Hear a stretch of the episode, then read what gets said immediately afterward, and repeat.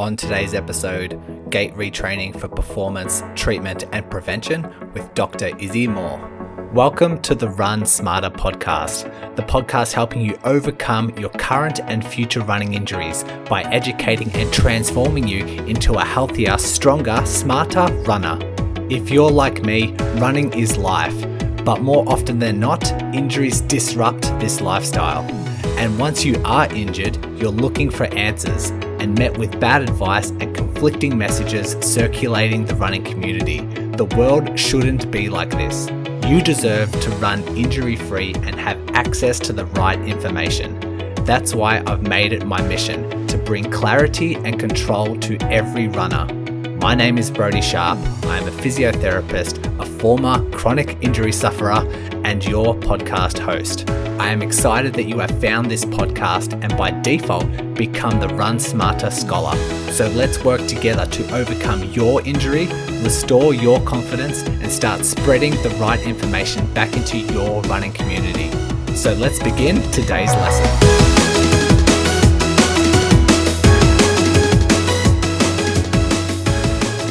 Okay, we start off with um, I have a fair few researchers uh, planned for an interview over the next couple of weeks, and we're kicking it off with Dr. Izzy Moore.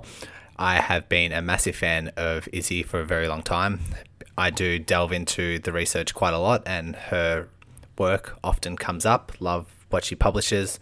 Um, I love the work around gait retraining, which is why I decided to do an episode on it for those runners who aren't familiar and don't have much of a, a health professional background, uh, gait retraining is essentially just seeing ways that you could change your running technique and cues that you can use and little modifications in order to shift load or change angles, change forces, all that kind of stuff. And hopefully the end product of this episode is very practical for you. And I try and tailor every episode for the recreational runner because they're the main people who listen to this. I don't want this to turn into a physio podcast where it just goes straight over the head of a runner who doesn't have the who doesn't know the terminologies and the jargon. So hopefully, uh, this episode still applies to you. Um, if you aren't familiar with the term cadence, uh, I recommend you go back to episode number six, where we talk about cadence and understanding cadence and its importance. So, uh, hopefully, you have, because over the last couple of weeks, I have prompted people to go back to episode one and listen to the first 10, and then um, for bonus points, probably go through the first 20 because they're very key universal principles. Uh, it's essential that you know the foundation stuff before we move forward into more detailed uh, episodes. So, yeah, if you haven't already, go back, start episode one. But then when you get to episode six, we're going to talk about cadence. And then this episode will make a lot more sense because we essentially dive into the research pretty quickly. And I try my best to redirect uh, a lot of the jargon to something a lot more practical that anyone, any runner can understand. So we talk about gait retraining and how you can manipulate your running, how you can manipulate your technique in order to enhance things like performance and to help your recovery for particular injuries. And we touch on prevention at the end. And we covered so much today. I'm really happy with how the end product came out and the value that we delivered. So hopefully you enjoy. And uh, without further ado, here is Izzy Moore. Dr. Izzy Moore, I've been pumped to get you onto this podcast ever since we organized uh, when we can have a time to chat. Uh, I have been following your work very closely and happy. Well, I'm really pumped to dive into this content. So uh, let's start with thanks for coming onto the podcast. Uh, thanks. Thanks for inviting me, Brodie. It's great to have the opportunity to talk about research. Yeah, you're very welcome. Can we just start off with, uh, if people don't know much about you, talk about kind of what you do with your level of research and what you're working on at the moment? Yeah, sure. So um, I'm Dr. Izzy Moore at Cardiff Metropolitan University. I'm currently a reader in human movement and sport medicine. Uh, I did my PhD at the University of Exeter looking at economical running. So essentially trying to find out what how our running technique uh, may influence the amount of oxygen we consume and kind of loosely how, therefore how that makes us efficient. Uh, and then i kind of transitioned a little bit more into looking at how we can try and change our running style and focus on not just performance but also uh, rehabilitation or, or injury risk prevention so I've transitioned into kind of gait retraining and looking at how we can uh, instruct people to change their gait and what's the most effective way to do that. So that's been my more recent research has been in, in that area. Um, um, we've got a one study we've we've recently published looks at what's the best way to cue people to change their running style. Um, and we've got a follow up study that uh, I, I need to pull my finger out and write. Um, as well as you know, several other papers which have looked more on kind of economical running, which came off the back of my PhD. Cool. And uh, I heard as well that your interest with gait retraining uh, came off the back of your own personal experiences dealing with some knee issues as well. Could you like to talk about that? Yeah. So um, I've ruptured uh, my anterior cruciate ligament in both my left and my right knee. Um, Jeez. yeah, did the first one at age 14, the second one at age 18. Um, and I did them playing football um, or soccer, depending on, on, which country you're from. Uh, I managed to get back playing football both times, but then it was during my PhD, I had kind of a significant swelling, um, flare up, if, if you will, of my oldest knee operated knee, which was about um, uh, nearly 10 years old at that point. So I decided to, whilst I was running on the treadmill doing a pilot study for my PhD in the lab, there was a mirror in front of me. So I kind of was like, I should probably look at how I run. Um, considering that's what my PhD is on, um, and I kind of yeah, I had quite a lot of typical things, I guess you could say, a lot of um, torso lean forwards. Um, so I was in quite large amounts of anterior pelvic tilt. I had almost a kind of crossover gait and a fairly straight leg when I was hitting the ground. Um, so I wasn't too surprised that my knee wasn't particularly happy with me. Um, so I went through a period of uh, I was actually doing a study on barefoot running and minimalist footwear at the time. So I actually just took my shoes off and let my body do what it wanted, and then put my shoes back on and kind of mm, used a similar running form, and um, that that helped uh, me get back to to running. And then I kind of chose academia rather than playing playing a lot of football. Um, but it has allowed me to keep keep running every now and then when I feel like it, so I do change up my gait a lot when I'm running to kind of offload my knees um, because they're clearly my weak spot in my body. So I, am used to kind of just going for a run and manipulating certain elements of it to, depending on how my body feels that day. Yeah. And I know from my experiences as well, if I've been through like similar things, it tends to retain and you have a bit more interest moving forward and like reading about it and helping other people with that same situation as well. So have you found the same thing? Yeah, definitely. And I think there, there are some um, biomechanists who, who are very much, no, you can't change gait. Uh, it's, it's too hard to change how someone runs. It's so ingrained in them. Um, and I'm uh, whereas I'm you know the opposite. I kind of do it every time I go for a run. Um, it does it does take a lot of kind of uh, cognitive load to do, but I think over time and with practice it becomes a lot easier. Um, and it's certainly something that I think is useful for runners to understand a bit about. And you know, so if they they are feeling you know, slightly fatigued or a bit of pain, you can either try and run through it or you can maybe alter something about what you're doing to help kind of maybe lessen the load uh, for, for your run. And uh, it's very hard to do research in this kind of thing but i guess just intuitively from personal experience and uh, speaking to other coaches and clinicians i think this is a, a, lot of what people advise anyway is having a few things in your toolkit when you're out running um, just to put put variation through your body in, in terms of the loading patterns. Um, I, I, think that that's a nice way forward. Yeah, I think we'll we'll explore that a little bit more. From what I know about the research at the moment, it, well, from reading a couple of your papers and a couple of others, is when someone wants to run, if we have like a recreational runner, uh, some will like, there's this thought of self optimization, like someone will naturally just try and adopt a running style that's particularly um, efficient or economical for them based on, you know, their um, dimensions, based on their like weight, based on their stiffness or strength and that kind of thing. Do you have the same kind of understanding or the same uh, reasoning with that method, or do you think differently? Uh, yeah, I think um, self optimization also occurs through uh, having greater exposure uh, and kind of accumulating that, that exposure. So uh, I think there are some that will be far better at getting closer to it and um, producing a gait that lowers the amount of oxygen they need.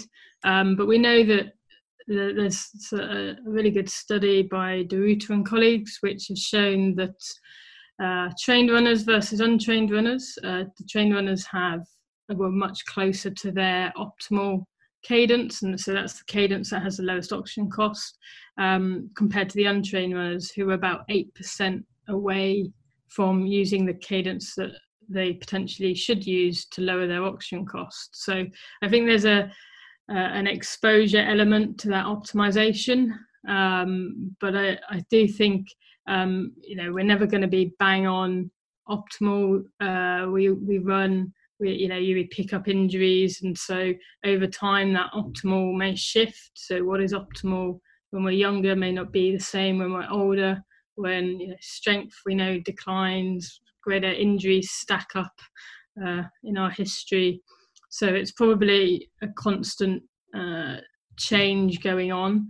Um, and some people may be better listeners of, of their body and their effort levels uh, than others to, to achieve that optimum.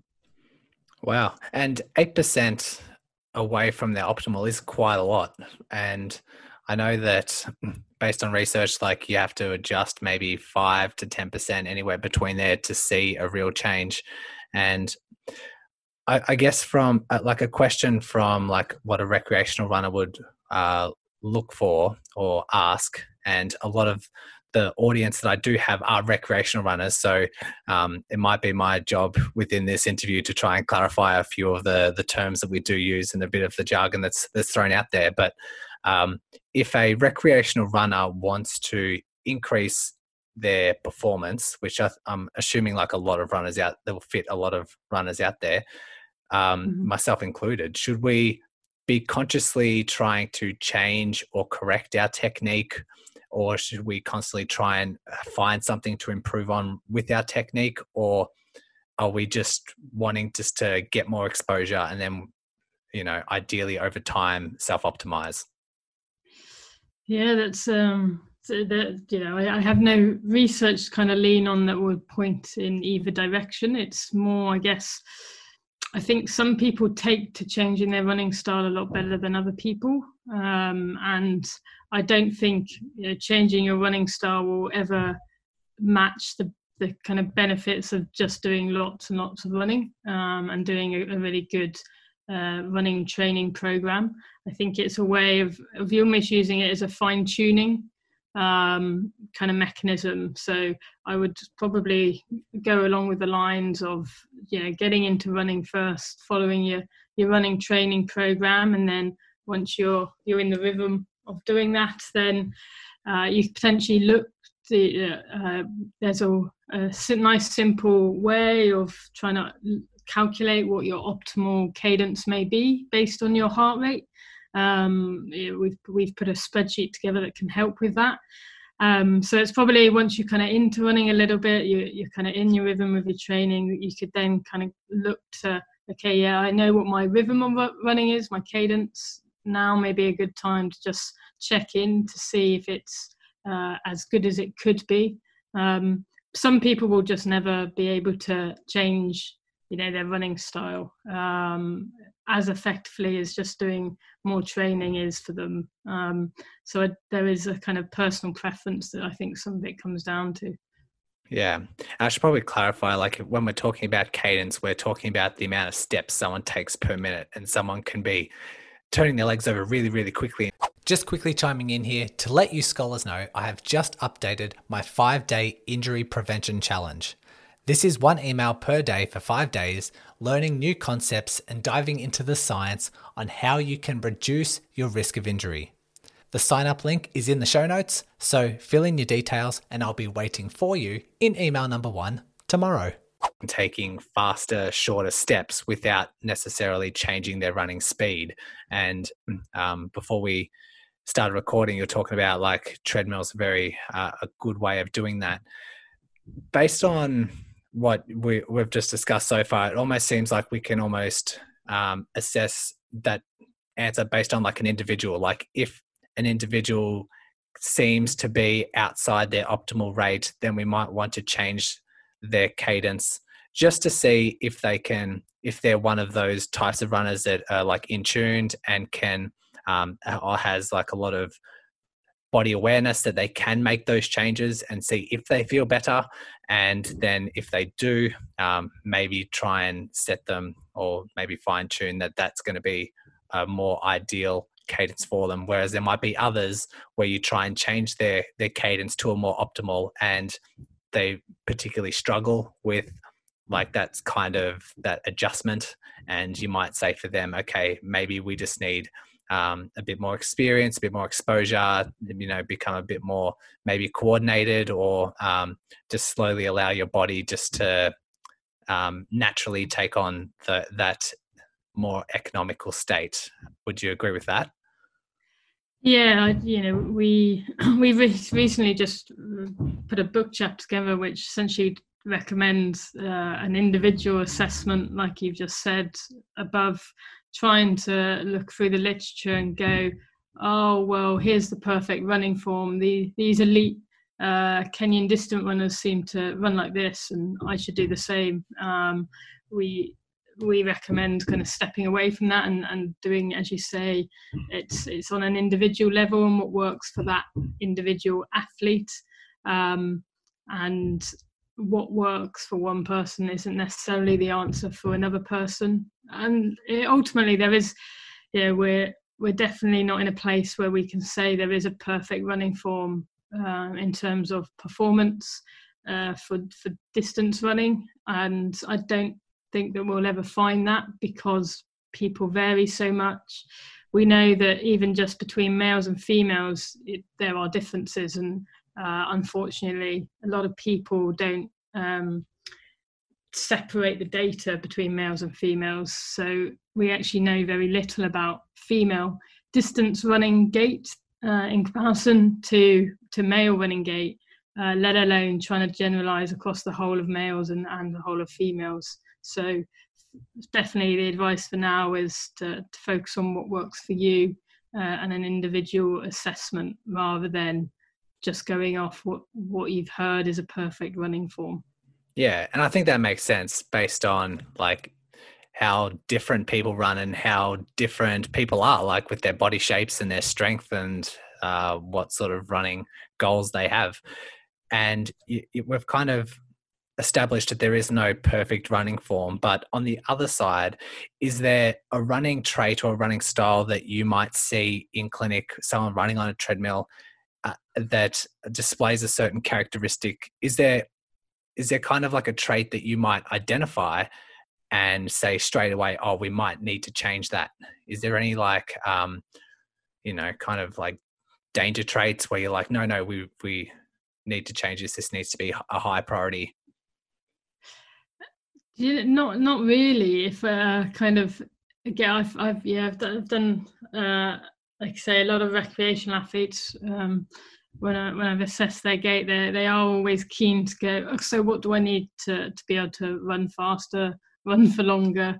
Um, and I always see the biomechanics more as as kind of fine tuning because it it takes a lot to be able to change your running gait. It's not a quick fix, um, and takes a lot of motivation on a run you know it's easier to change your shoes, which I think is why you know footwear gets a lot of uh, publicity and um, uh, gets good good marketing because it's a quick potent, they people see it as a potentially a quick fix, whereas changing your running gait isn't.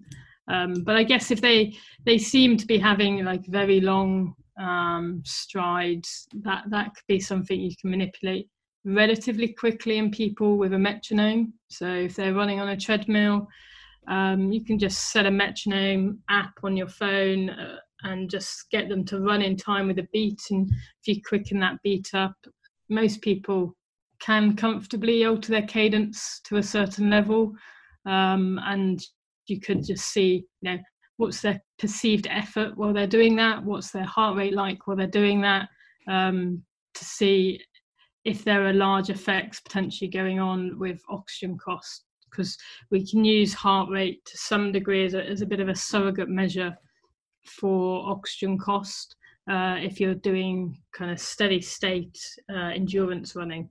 So so that the the cadence i guess is a is a nice quick one. And when you manipulate cadence you do manipulate quite a few things uh, in terms of you'll expect to see some different um, different ways that they'll hit the ground with their leg because you shorten their cadence they're probably not going to be reaching out in front of them as much um, so that might help lower the, the impact forces they experience uh, it can also often lower the the knee uh, forces that, that, they experience. So, for a lot of runners, uh, with the knee being the most commonly injured, uh, or certainly body site with the most pain in runners, that that could be a, both maybe a performance and potentially um, gait retraining method for rehabilitation, kind of pain purposes as well. Yeah. And I, I think when it comes to the performance side of things, if someone isn't if it's going all over their head when we're talking about cadence, I do have a cadence episode, like it's within the first 10 episodes of the podcast, so they can go back and review that before coming back and listening to this.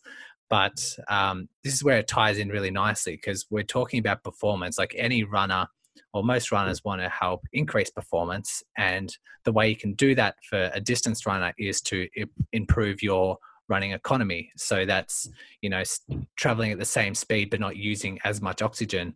And one of the ways you can measure that is measuring through your heart rate and can be a very accurate description of whether you're working um, whether you're working optimal or whether you're working harder if you do change a few things and what you're saying is you can change your cadence up up 5% or 10% and then readjusting just to see if there's any change in your heart rate. And if it starts to lower your heart rate, then you might be getting closer to an optimal running cadence, which leads to a more economical run, which means you're not using as much oxygen, which means you can perform better if you're traveling at that that cadence. So I, I guess that's where it works really nicely, and this is where your Excel spreadsheet that you're talking about is really handy because you can plug in those variables, and then once you know those two pieces of data, the heart rate and the cadence, and correlating the two, you can um, tell a lot from you know where your ideal cadence might lie and your ideal performance.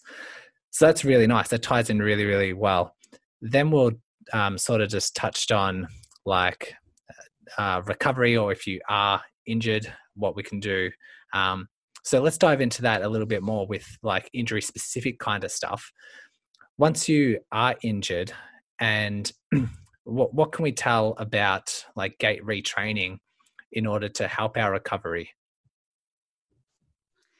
So yeah, there's there's been a kind of almost explosion of of gait retraining uh, studies, uh, most of which are focused on rehabilitation rather than prevention. Um, and so they focused on injuries such as tibial stress fractures, uh, patellofemoral pain, and iliotibial band syndrome. Uh, and there's been some very nice um, studies conducted uh, by a, a main group of American researchers, which have shown it to be fairly effective at reducing pain. So, whether that be through the knee pain or ITB pain, um, and that can happen just within a couple of weeks of between six to eight sessions of gait retraining, and that running a kind of newly adopted running style through that gait retraining program seems to persist for one month and three months uh, after. So it, it looks like a potentially effective an, avenue, but again, effective for some people uh, and not as effective as others. So we do see group level changes, but within that, there'll be variation uh, in terms of the style that people are able to produce and also the pain reduction that they're able to feel. And if we're using these gait retraining cues, uh, are we, as runners, are we decreasing the load through the body or are we just like redistributing it to other muscles and other joints? Uh, potentially a little bit of both, but uh, definitely redistribution. So, for example, if we're changing um, how someone hits the ground with their foot, so you can go from a rear foot striker to a forefoot striker. We know that rear foot strikers uh, place a lot more load through the knee um, whereas if you hit with a forefoot or the toes hit the ground first, uh, that puts a lot more load through the ankles. So for patellofemoral pain, for example, uh, there has been a study where they've they've looked to change um, their gait to a forefoot strike, and that's helped reduce the pain. But as a consequence, you do they did um, report some calf um, discomfort in the first you know, few sessions or week or so uh, because of that. Your your tissues aren't used to that load um, to the same degree. So often, I think, uh, particularly with the clinicians I speak to, they wouldn't just do gait retraining. So if they know that they're going to be loading the ankle or the calf a lot more, they would also look to incorporate uh, some exercises focusing on on the calf uh, tendon um, unit to help uh, the tissues accommodate that load. And when you're talking about, because you did mention really nicely that the increasing cadence has been shown to reduce loads in the knee joint, which can help things like knee pain um, because it might reduce like an overstride. Is it the same cue that's used for, like you're saying, ITB syndrome or stress fractures is that the the main gait retraining cue that they're using uh, so yes um, but also for tibial stress fractures they they also look at the tibia acceleration. So they they put what an accelerometer on the tibia and you can essentially use it as a surrogate measure of the impact going through the tibia. Um, and then they they use real-time feedback uh, to ask people to lower their tibia acceleration, but we know that certainly again this is a, these are studies that have only been done on males. We male runners if we reduce their stride length and so therefore increase their cadence their tibial acceleration is lowered so cadence cadence cadence manipulations do a lot of things and so potentially could be useful for tibial stress fractures patellofemoral pain. Um, for ITB syndrome, uh, it has the potential to go a little way in helping it, but they tend to focus a lot more on trying to get your knees pointing forwards because you tend to see with individuals with ITB syndrome maybe a lot of uh, hip abduction, so that their leg is kind of being drawn to the midline of their body. Uh, so what the gait training tries to do is, is create a bit of separation between the knees as they're running um, to try and get their, their lower limb nice and almost straight underneath the pelvis rather than coming across to the midline of the body. Yeah, and Tom Goom talks about that really nicely. He talks about the the knee window and if the the knees are kind of brushing together, particularly in female runners, um, trying to I guess widen that window, open that window to make sure the knees aren't touching each other and as a result, the knees are facing a little bit more forward, and there's not as much strain on the ITB, which yeah, I, I found it has been a really nice cue for me personally um, when I'm working with runners.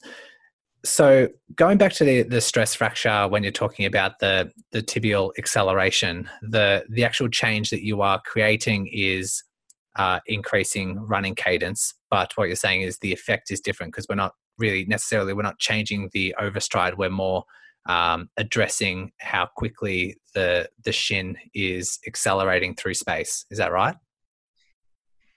Yeah. So the the main risk factor is perceived to be the tibial acceleration, gotcha. uh, and um, one way of changing that is through cadence, but also uh, people probably do adopt a, a, kind of flatter foot contact. So rather than going for again that out and out heel rear foot strike, uh, with the cues that they do, um, and with if they use cadence, the foot will potentially come a bit flatter, um, and and that might help decrease the, the acceleration of the tibia uh, as yeah. it hit, as your leg collides with the ground.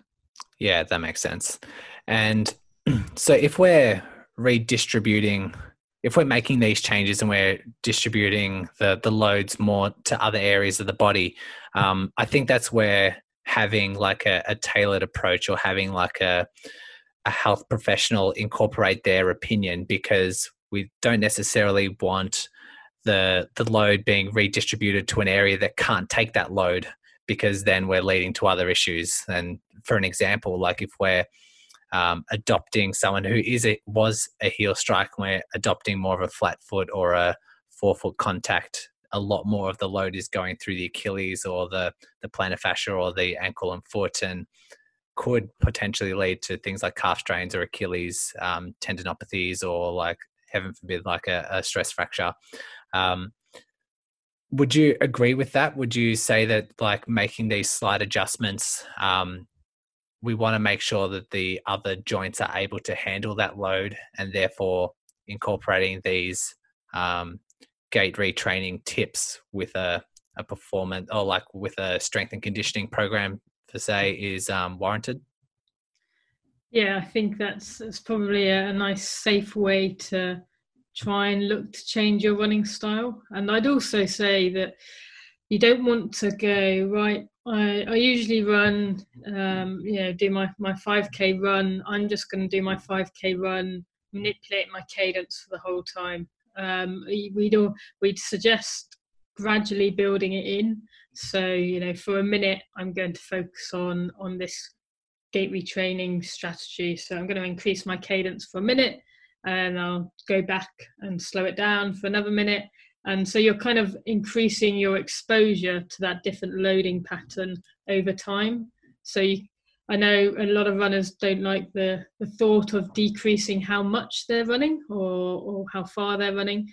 Um, so if you don't want to change that part of your running program you just want to change your gait you, you definitely want to do it in a in a structured graduated exposure way and supplementing that with um, some exercises that, that focus on different body areas, uh, like say, from a strength conditioning perspective, um, would also be a, an effective way to. What you don't want to do is obviously get injured because you've changed your running style. Um, so you don't want to be doing it too quickly um, and with your body uh, not able to tolerate those different loads. That's a very good point, and it's almost like the from what we know about like how the body adapts. We want to make sure there's not like a, a spike in load. We want to make sure that the body is adapting.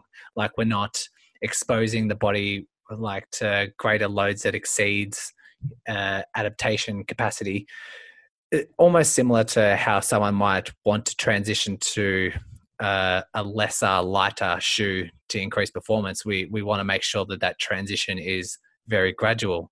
And when you're referring to gait retraining or increasing your cadence, that kind of stuff, it makes sense that we can, you know, increase it in slow bouts and slowly increasing your exposure to that new cadence. And that way, if it's gradual enough, the body will adapt and become more accustomed and then it reduces the risk of any spikes in load because the body's getting stronger along the way. Is that kind of what you were um, referring to?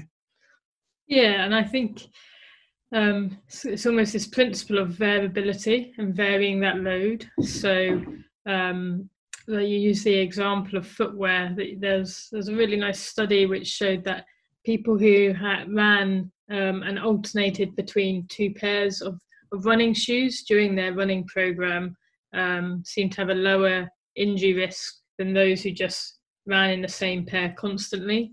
Um, so it kind of suggests that producing different loads going through the body um, is is a good approach because of your body becomes more uh, accustomed to the variability and perhaps has a greater tolerance for a wider range of loads. Um, and I think you can do that through changing your footwear, you know, changing the surface, the gradient, uh, and so on that you run. But you can also do that through manipulating your running gait. And these are all just ways of of varying that load. And I think um, it's about kind of making, uh, like say, changing that tissue tolerance uh, and making, I guess, more of a robust runner who can accommodate those those changes that they may face. Um, you know, running on the road and having to then run on the grass and so on, and that not being detrimental to their to their body. Very good. And I like how you say robust runner because I like to say that like an injury will arise almost at your weakest link, depending on your um, training history and your running style, that kind of thing. And if you are subjecting your body to this variability, what you're doing is you're um, almost identifying the weak links and almost building up all the weak links that you might have because you might become accustomed to a certain running speed, a certain type of shoe that you run in, a certain terrain that you're used to. But then as soon as you deviate from that norm, that's when your weak links are exposed. But if you're continuously trying to um, keep the body guessing and adjusting and having a high variability in your training, then you're building up that resiliency and you're becoming a more ro- robust runner and exposing yourself to that wide range. Um, that that's really cool, and it's really cool that you can use different running techniques as well as shoes as well as strength training as well as changing your terrain as well as um, introducing hills and all that kind of thing in order to uh, tick off like all these uh, addressing all these weak links. That's a really nice way of putting it. Yeah it's just it's like having it's another tool in your toolkit. Um you know for example whenever i run you know downhill um, I probably go to the extreme of shortening my stride length because and, and therefore quickening my cadence to almost uh, know that my knee is my my knees are my weak link. So um, there are times when it's useful to uh, expose them, and there's times when actually maybe I can do my best to to protect them to some degree, to not overexpose them. Um, so it's definitely you know all of these things are good to have in that toolkit, and some will find running on different surfaces they really enjoy. Some will find going getting nice shiny different shoes is something that they really enjoy, and others will just being like to change their and adapt their running gait so it can can really be individualized for, for the runners um, not just in terms of how you change your gait but also whether you would use gait retraining to do that or you'd use the surface or footwear to do that yeah, it's the benefits of having your insight and your understanding and awareness around adjusting your your um, running and, like you said, just having a lot of tools in your toolkit. Uh, I wanted to explore the injury prevention side of things. So we've we've touched on performance and we've kind of touched on injury really nicely and recovery when we're talking about performance, this could, uh, when we're talking about prevention, this could be a, a really um, easy answer for you because when I was talking to Chris Bramah on a couple of weeks ago, and I talked about this, is there any like running style or anything that we can adopt to reduce risk of injury? Uh, he kind of alluded to overstriding being one, and there's sort of emerging evidence around uh, a contralateral hip drop or that hip adduction, so those knees getting closer together. With his answer, um, would you agree, or would you have anything to add, or would you disagree? Uh, there's certainly, I think, prevention's a lot. It's a lot harder to study uh, in terms of just the sheer numbers that you need, and so the research is, as, as Chris kind of mentioned, is emerging. It's certainly not as much uh, that w- that we know in comparison to doing it from a rehabilitation standpoint and just trying to reduce pain. Um, uh, so the cadence again uh, always gets gets a nod, um, although I'm not particularly aware of kind of studies that have done a prevention based study on it. Um, I know that there's one recently that looked at um, reducing loading rates. So that's kind of how quickly you develop force in the impact phase.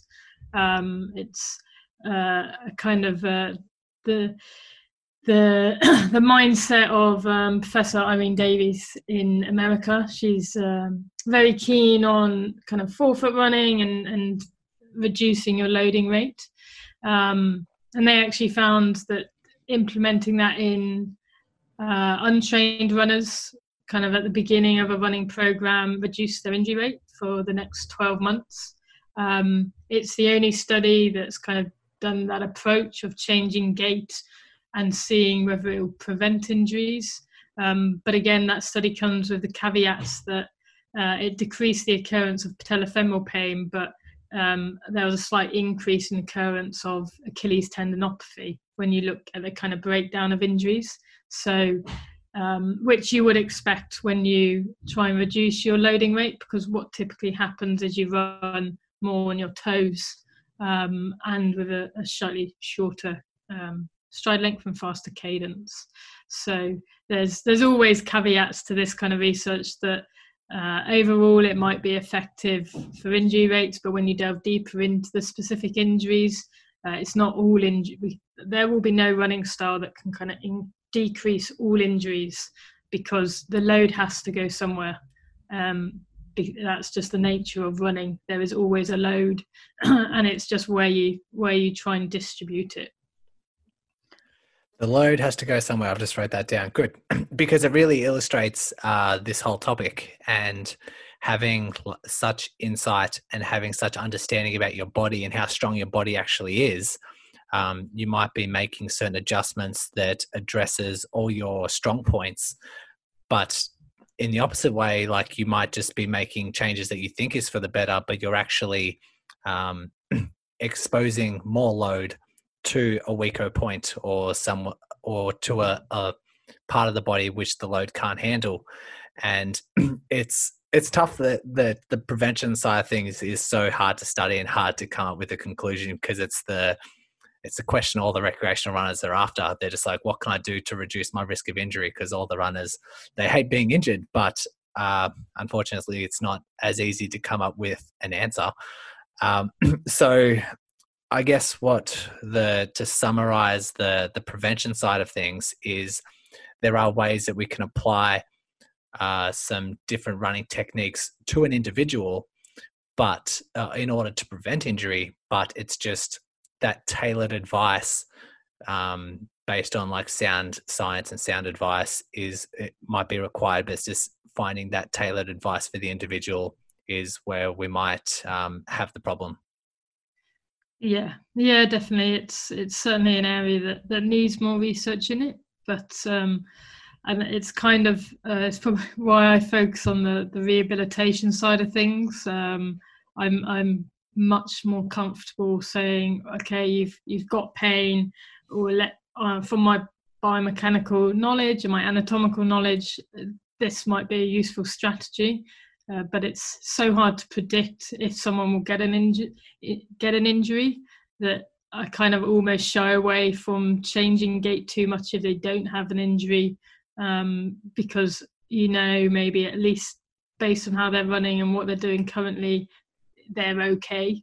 Um, and there's always that possibility. Some people go, "Oh, I'm going to change my gait now, and I'm just going to keep running the same amount," um, and they'll get injured as a result of that. So it's always a bit of a tricky one, um, but definitely the kind of in, individual approach and trying to take in as much as possible by knowing their their running history, their training program, um, and supplementing that with appropriate exercises with the gait changes, understanding their footwear, understanding what terrain they run on. You kind of need all of these factors, I think, to to really start grappling with what is the best thing to target for prevention. Because it may be that their running style isn't the thing that you need to target. It's just their training program or just getting them onto a different surface rather than tweaking their gait. So it's not this doesn't always need to be the answer to change their running style. Yeah. And I'm glad you said that because it's all about becoming a smart runner and making smarter training decisions and having more awareness around if you do make slight changes, what effect that has on the body. And if there's kind of two main themes to take away from this, it was it's kind of to um, build on your knowledge around what certain effects have and what certain changes have and making those smarter decisions there's that side of things and then the other take home message that i i really like is what you're talking about with variability and making sure you have a wide range of or like you're exposing yourself to a wide range of different forces and different surfaces and different environments in order to become a robust runner and a more resilient runner um, as we wrap up here, is there any other take home messages that we haven't necessarily discussed that you want um, the recreational runner or the audience to take away?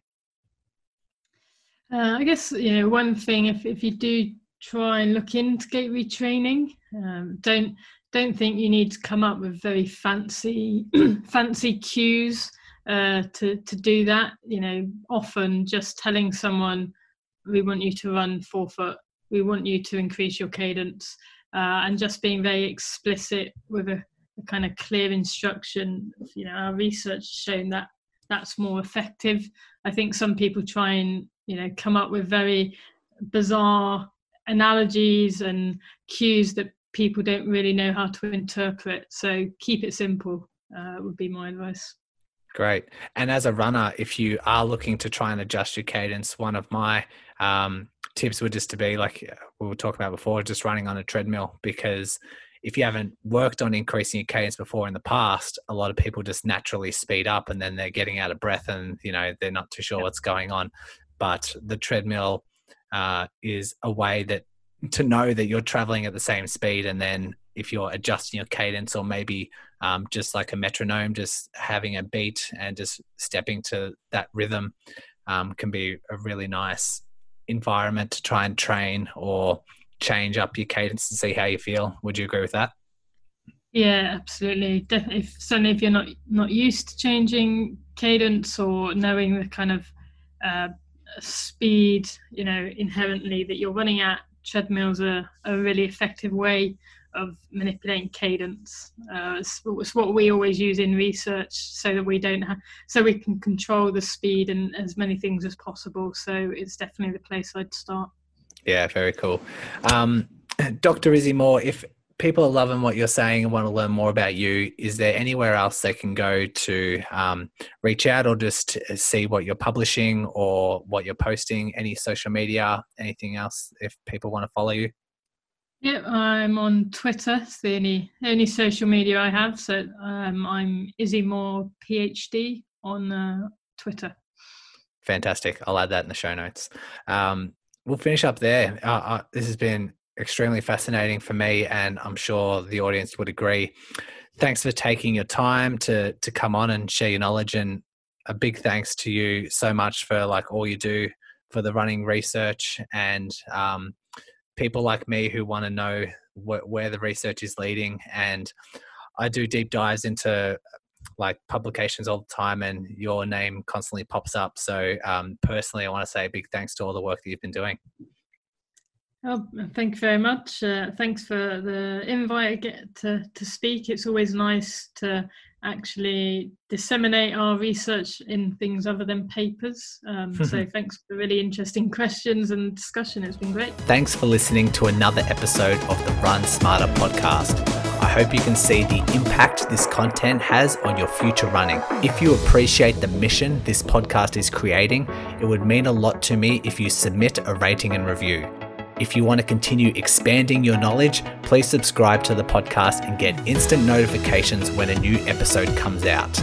If you want to learn quicker, then join our Facebook group by searching the podcast title. If you want to take your learning to the next step, including injury prevention principles, injury specific insights, and modules to boost your running performance, then head to our website by searching runsmarter.online and jump into our Run Smarter online course. Once again, thank you for listening and becoming a Run Smarter scholar. And remember, knowledge is power.